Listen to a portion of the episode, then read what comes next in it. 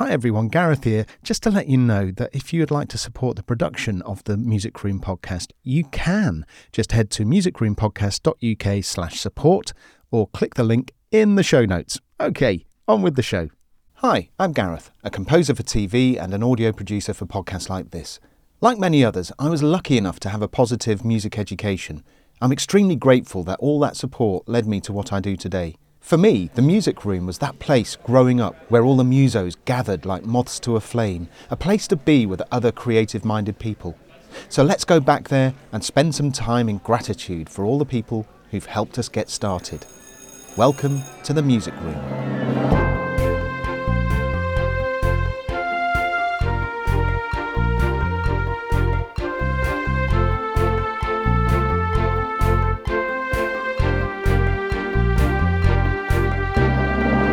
This week in the music room.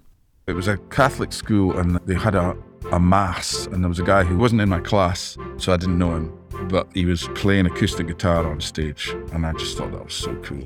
And it was and it was Ged Grimes who went through Wow. Danny Wilson with me and is now in Simple Minds. Hello and welcome to the Music Room, the show where I chat with composers, songwriters, and musicians about their formative years and a little bit of what they're up to now. There's a growing collection of fascinating stories you can listen to, so if you like this episode, go back and listen to the other episodes. They're all standalone, it's not Coronation Street. Head to musicroompodcast.uk and the link is in the show notes for your ease. In this episode, you're going to hear from Gary Clark. Yes, the Gary Clark, songwriter, producer, musician, founding member of Danny Wilson, King L, and Transister. Actually, we spend a bit of time talking about a movie that Gary soundtracked, 2016's Sing Street. If you haven't seen it or fancy a rewatch, hit the pause button and go and do that. Or listen to the soundtrack. Or both. Or just sit back and enjoy the chat. But first, music stories. Now, I'm going to shake up this section a little bit as the podcast and Music Room community develops and evolves. The Music Room community group on Facebook is such a lovely place to chat with other composers, songwriters, and musicians. And I have regular featured posts in there that are designed to spark memories. One is blankety blank, which is, as you would imagine, and the other is the big question. I'm a big fan of naming things as they are, it seems. Anyway, we'll still have music stories, but not in every episode, as I'll intersperse with some select big questions and blankety blanks. Not everything is suitable for public consumption. As you know, we have pros talking about their careers in a personal way. But some are just too funny not to share, and some are fine to share. Come and join in though, it's a lovely place to hang out. The link is in the show notes. That said, today we have a music story. This one is from Justine Barker. Justine is a lovely person and a fantastic composer, with credits including Casualty, London Kills, and Hope Street. Let's hear how she got started in music. At primary school, I was top of the recorder group, so was offered the chance to learn the flute, but I didn't get on with the instrument at all and had no inclination to practice.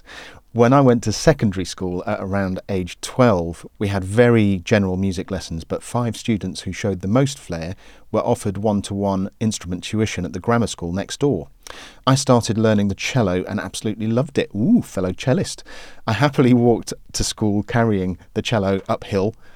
I love that. My memories of carrying my cello up hills aren't so happy, Justine. In fact, this is an aside now, my dear old dad used to say, Why couldn't you have learned something smaller like the piccolo? anyway, back to Justine. Our lessons were during the lunch break, but because the schools had different lunch breaks, my music lesson made me five minutes late for my science class. Ooh, the science teacher kicked off. No one compromised, and the lessons were stopped after a few months. We had no means to continue privately, and that was the end of my musical education at school. My dad had taught me a few chords on guitar around age seven, and for years I just enjoyed playing guitar for fun, with no ambition, aspiration, or belief that a career in music existed for me. Many years later, I met up with an old school pal. She said, I always thought you'd grow up and be in a band, and couldn't believe that I wasn't and hadn't even pursued it. That was a bit of a light bulb moment. Even then, I didn't pursue music for a long time, but this is now a very long story, and I think I've answered your question. Thank you, Justine. Lovely stuff. The link to your website is in the show notes and will go in the next Sound Boutique newsletter.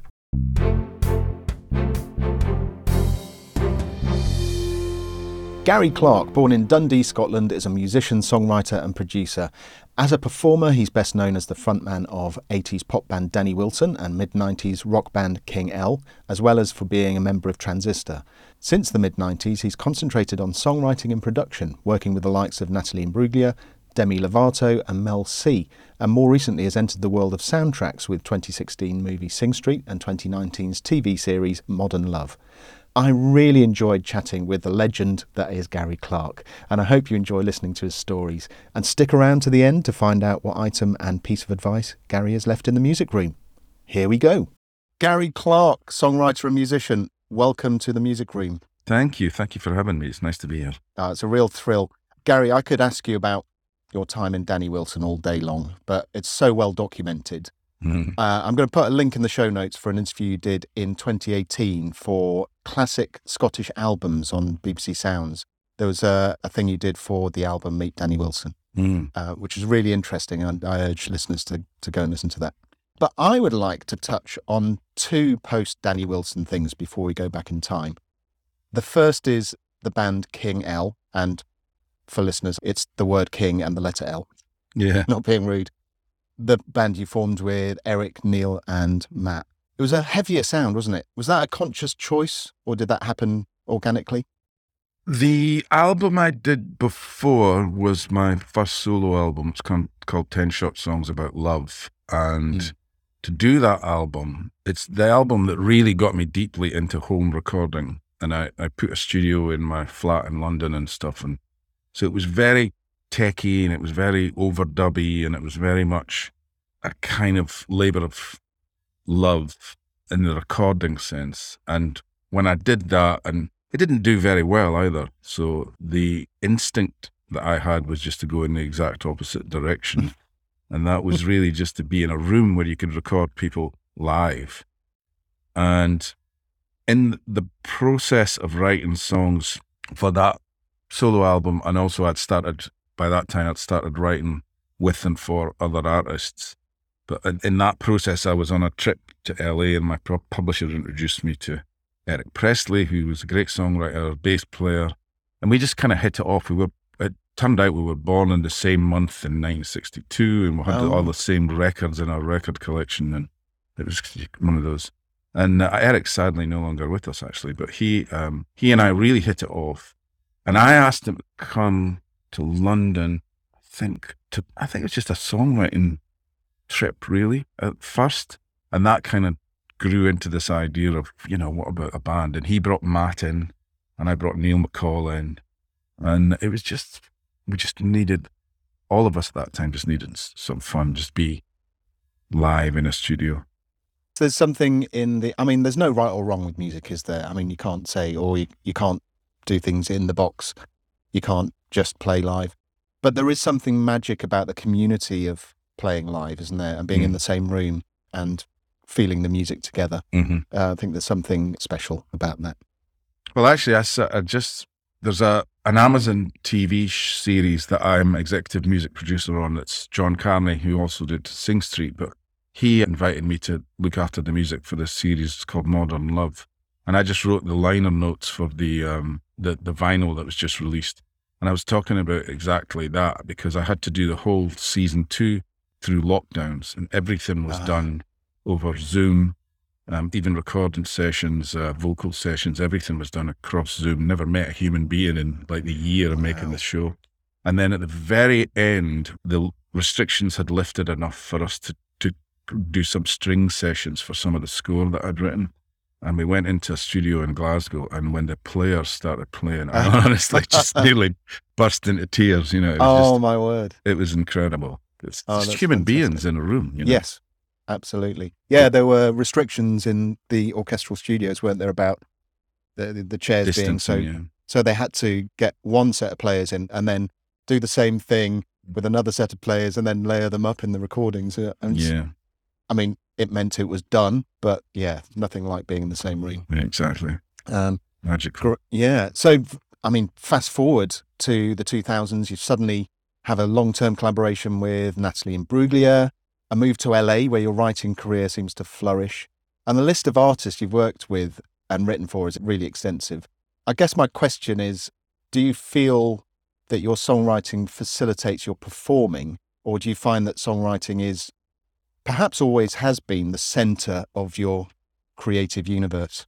Yeah, it's interesting. I was never very comfortable as an artist, but I love making records. Records was my obsession. As a kid, I grew up really much more because I was, I grew up in Dundee, Scotland, just where I am now, but you didn't see too many big acts come through town. And so mm. live wasn't as big a deal for me as when I went home and put my headphones on my stereo and it was being able to listen to Steely Dan and Stevie Wonder and these incredible American produced records. And that was the that was the um, obsession and the inspiration for me. So being an artist was, and, and also if you think about my heroes, people like Tom Waits, I mentioned Steely Dan.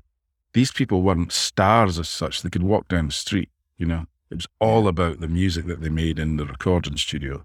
And I guess that's just the culture that I sort of grew up in. And so it was an easy transition for me into I don't say easy, it's never easy, but you know, like the mm. the thought process from being an artist into writing and recording songs with and for other artists wasn't as difficult a leap for me, I don't think. Yeah.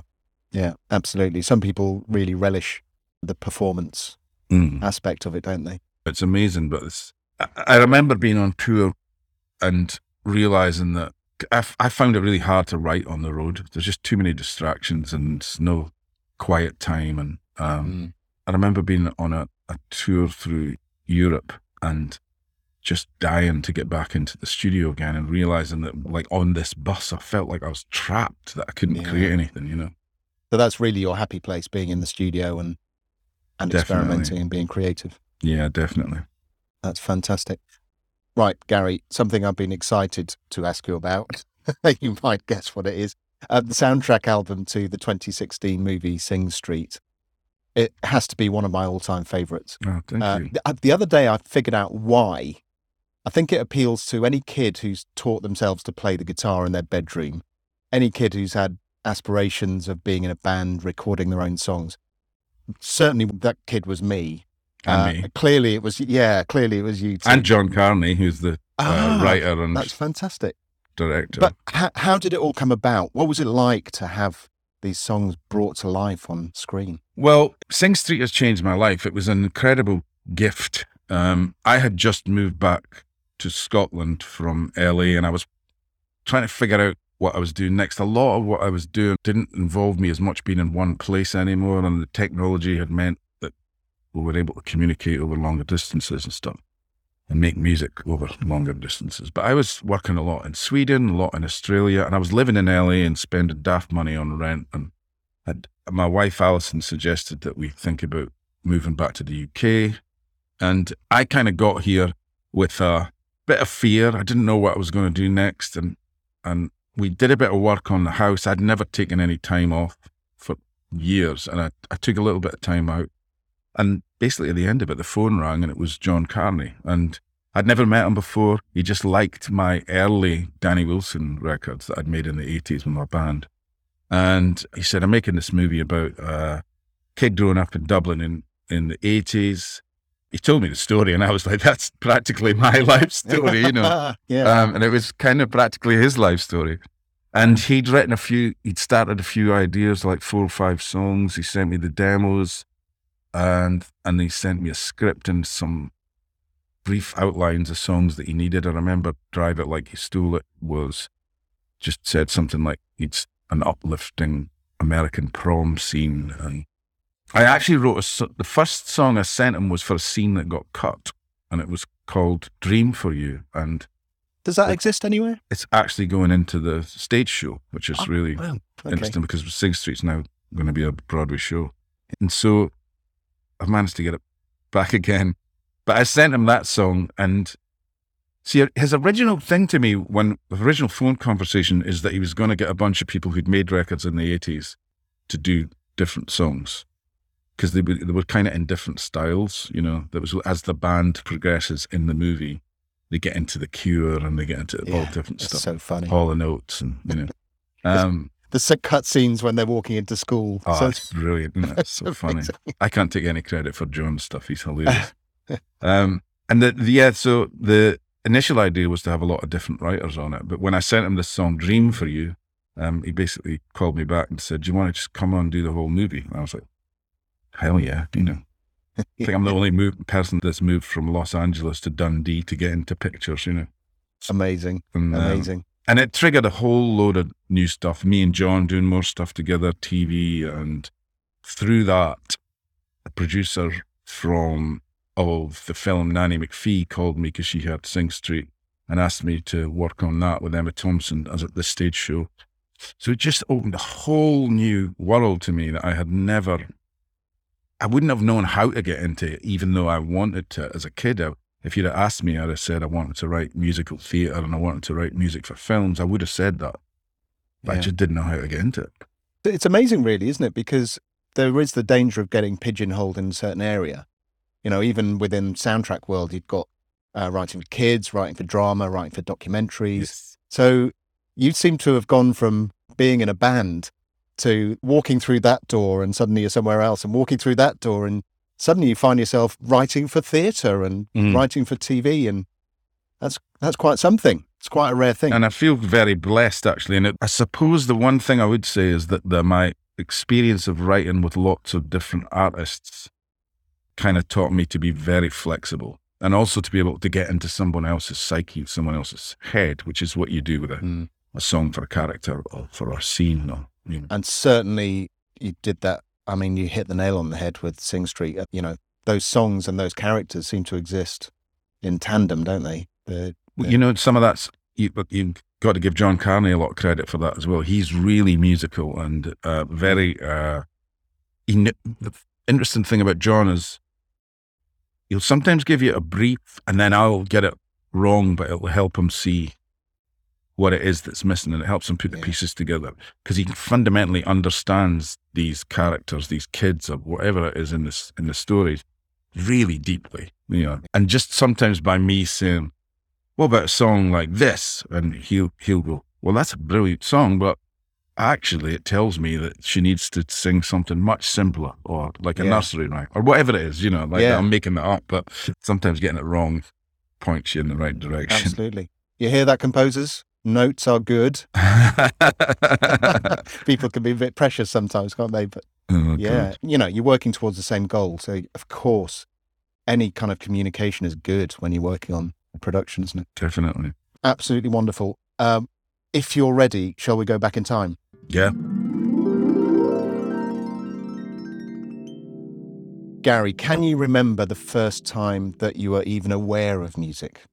Yes, but it's a kind of like um, a collage in my brain in the sense that there was a lot of music in my house growing up. My dad loved big band jazz and the kind of classic um, crooner Sinatra, um, Ella Fitzgerald. Uh, so, you know, there was a lot of big band swing jazz. And then my mum was quite different. She was in a kind of soft rock pop of the day. So that included anything from the Carpenters, Barbra Streisand, uh, the Beach Boys, like we had Pet Sounds in the house, and that was in the house being played on the radio and on records. I can remember kind of hearing pop songs as a kid of the day. I can remember Obla Di Obla Da, the Beatles on the radio, standing in the kitchen. And it, it, it doesn't, you know, there's little flickers of memory that you get.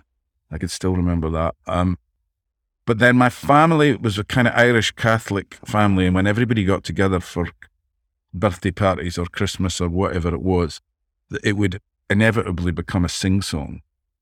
And people would sing everything from old Irish folk songs to pop songs of the day. And if you couldn't sing, you would tell a funny story or read a poem or whatever. Um, but the the powerful thing, memory for me, because I was just an, I would be just an infant, and I would get up and sing as well, you know. But the the powerful thing for me was all of these songs had to stand up as songs with no accompaniment, or with sometimes with accompaniment. Occasionally, someone would have an accordion or something, but they were all really powerful story songs that you could tell people they had the party songs because they worked in that in that environment, you know. So um, people could stand up and start singing and bring people to tears or make people laugh or make people dance or whatever, you know. And I think Mm. that had a huge effect on me. You, you've always struck me as someone who, if you can't sit down with a song and play it on a guitar or play it on a piano Mm. and it still be, you know, as powerful, it's not necessarily going to work. I mean, you can go in a studio and throw the kitchen sink at, at things. I think when I worked in pop music, in particularly in LA, there's definitely a kind of music that is more track based. Mm. And I was always trying to still keep it feeling like a song. Um, Mm. But I have worked in areas that that wouldn't work so much. But it is definitely what I believe in, and also what I come back to. You know, It was funny. Uh, just as an aside, uh, uh, we're watching the, I don't know if you've been watching the Eurovision um, I haven't semi it, no. There was a point I actually exclaimed the other night, Oh, a chorus. right. because it's funny. And I don't know how they write these songs, but um, yeah, suddenly there was, oh, right, right. I recognized that as a song, not Yeah. just as a kind of rambling. well, that's interesting as well because songs melodically have changed in the last 10 or 15 years, or sorry, structurally. Uh, in that the thing that's happened with the ability to make really impressive tracks and beats and stuff is that the songwriting process. I mean, I'll just briefly go into it, but there tends to be a group of people who are what they call track guys and a group of people who are what they call top liners. This is in pop Mm. music. Yeah. And the the track guys very often will have a bunch of ideas for tracks before the top liners come in, and then the top liners, it's their job to write melody and lyric. And I I did both, so I didn't fall into that. I could move between those categories or do the whole thing. But that that is the way a lot of it is done. And what you get from that is that the top liners are really just coming up with a series of. I'm not saying that this is harder or easier or worse or better or anything, but it's a series of hooks until you get bored of that hook. So, you know, like the tracks there, it's usually just the same four chords beaten over and over again. And the top liners will come up with a hook and everybody's, oh, that's cool, that's cool, let's do that. So they'll repeat that and then it's like, no, I'm bored. Right, do something else, you know. and if you listen to a lot of modern pop records, sometimes they don't even repeat the bit that they didn't, that they're not structurally what yeah. we would traditionally call a song structure, a verse, chorus, or whatever. Yeah. Yeah. Um, where were we? don't know. Wandered off. Should never interview me. I'm just, I'm uncontrollable. It was my fault. It, it was my fault. I mentioned Eurovision. Um, so, growing up in your house, uh, we, we were talking about the the structure of songs and and uh, performing songs. It had to be a powerful song, regardless when you were growing up. So, did you have any music lessons uh, when growing up? Not really formally. Um, I tried to learn guitar, but I was too impatient. I, I got a guitar when I think I was 11, and I went to a local guitar teacher, but it was, you know, Frere Jacques picking it out, like reading the notes. And I was just like, I just want to play, you know, whatever the latest David Bowie tune was that was on the. So I regret that now because I, I mean, although I guess the teacher didn't inspire me very much, but that's one thing I wish I'd had a formal training, particularly when I work a lot in TV and film and stuff now. But but there was a teacher at school who was actually a science teacher. He was a chemistry teacher called Paul Fitzpatrick.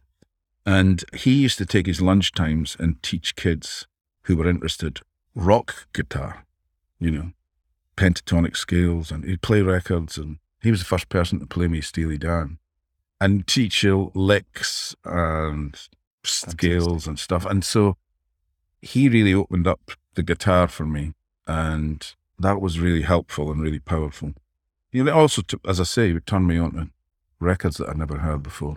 So, did that lead you directly to forming a band or writing songs? Yeah. Or We had a school band when I was probably, I mean, it's Sing Street, basically. I was gonna say, about 14. Yeah. And uh, How do the songs compare? Were you writing original things or are you doing covers? actually, I was quite early on. Yeah. I, Oh. I, I had this sense, I actually knew from very, very young that music was what I wanted to do. And not unlike in Sing Street, although it's the brother who says it in Sing Street, his big brother says it. Mm. I kind of quite quickly came to the conclusion that all the people that I loved were writing their own songs, you know. So I knew that I had to learn to write songs. And so just me Yeah. with a guitar trying to figure it out. I mean, it's so Sing Street, it's ridiculous. It is. It is. You just cracked on. So basically, your chemistry teacher is your kind of uh, pivotal moment for learning an instrument. Yes, I mean, well, Yeah. I'd, I could already play, and I could uh, I'd, I'd learn by ear songs from the the radio and stuff. But Mm. he helped me to, I don't know, just expand that and structurally understand things like scales and stuff. So you got your school band. What happens there? I mean, how long are you in a school band? Is it to which you know? Is it to the end of school? Well, What- from what the very first school band, there was a guy who I saw. It was a Catholic school, and they had a a mass, and there was a guy who wasn't in my class, so I didn't know him, but he was playing acoustic guitar on stage, and I just thought that was so cool.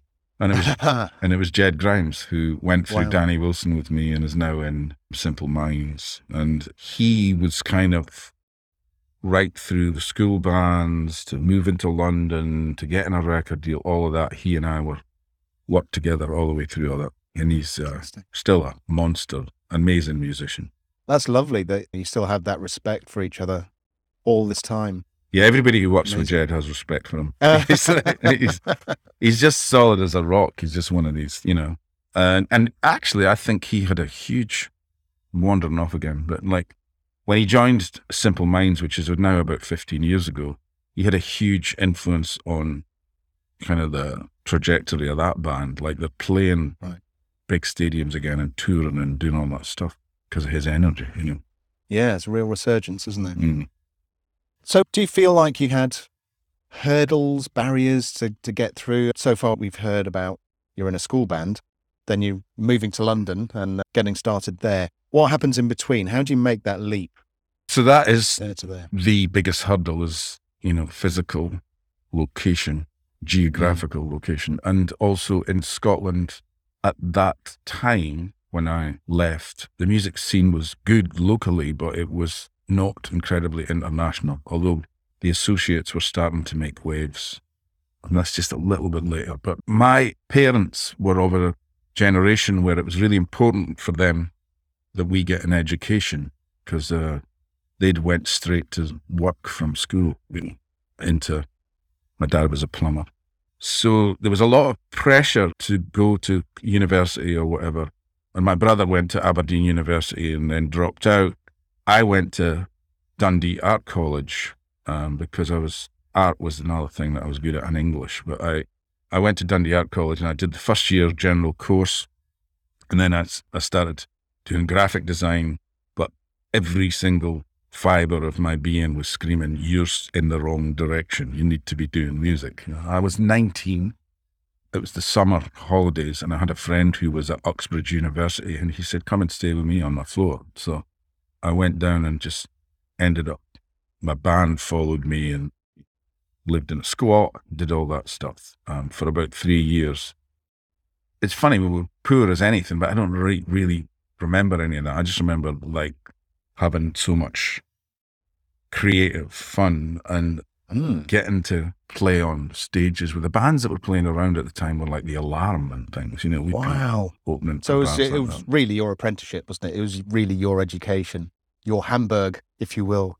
It definitely exactly. That's that's spot on. And and actually, at the end of that three years, the three that we'd we'd kind of boiled down to a three piece keyboard player had left, blah blah blah, and the two other guys had had enough, and they wanted to move back to Scotland, and I was going to be left on my own, and I was just thinking, I don't know, well, I'll go, I'll go in the transit van that they'd rented back to Scotland, and I'll sort of regather.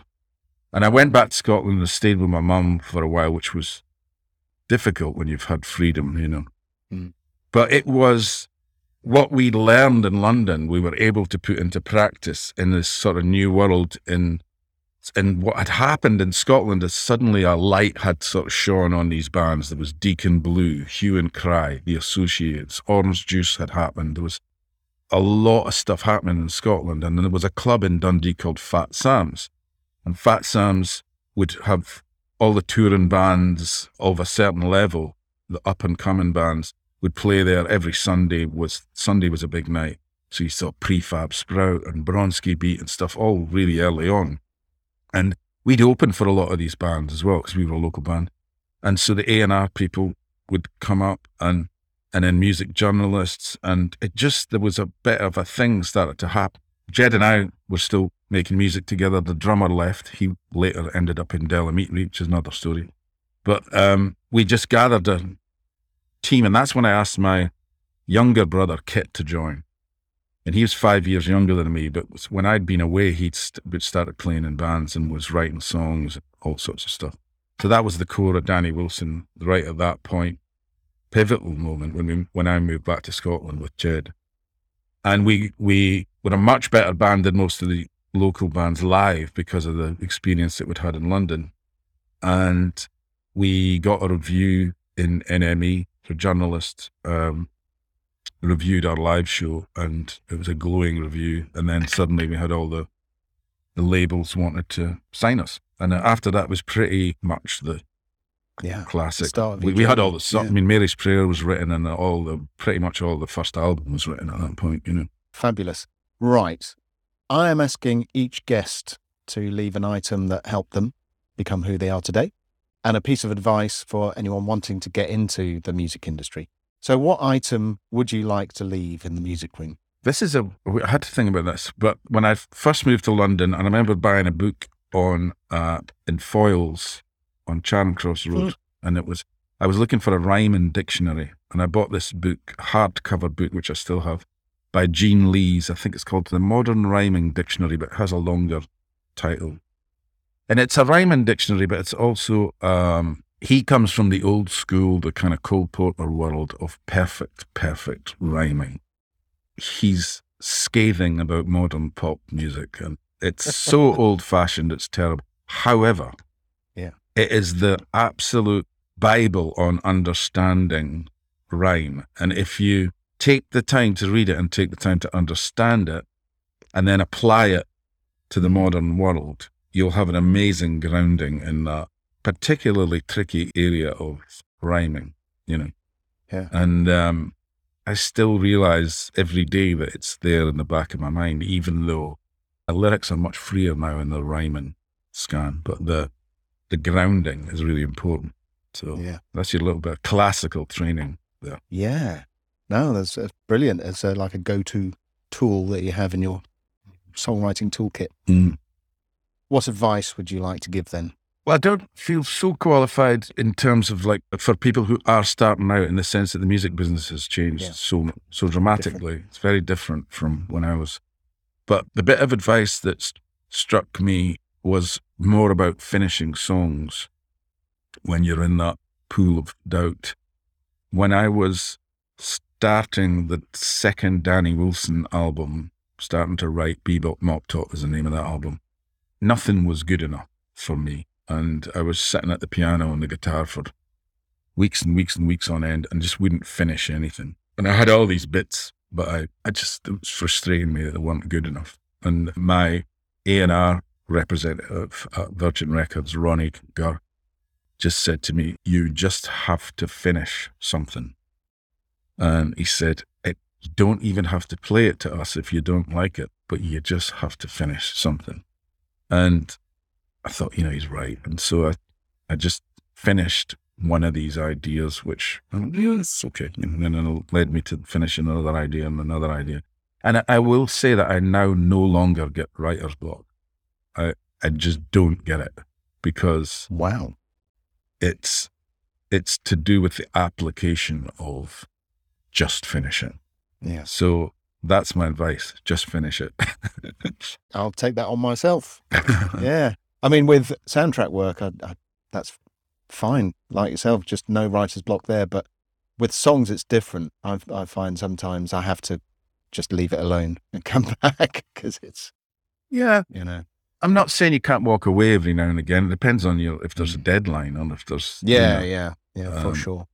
But there is a way through.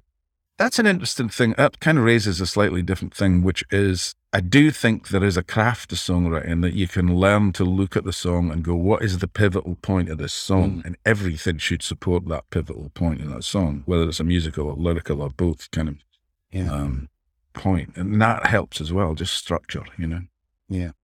Gary Clark, it has been absolutely wonderful chatting with you. And you. Thank you for joining me in the music room. Thank you. It's been a pleasure you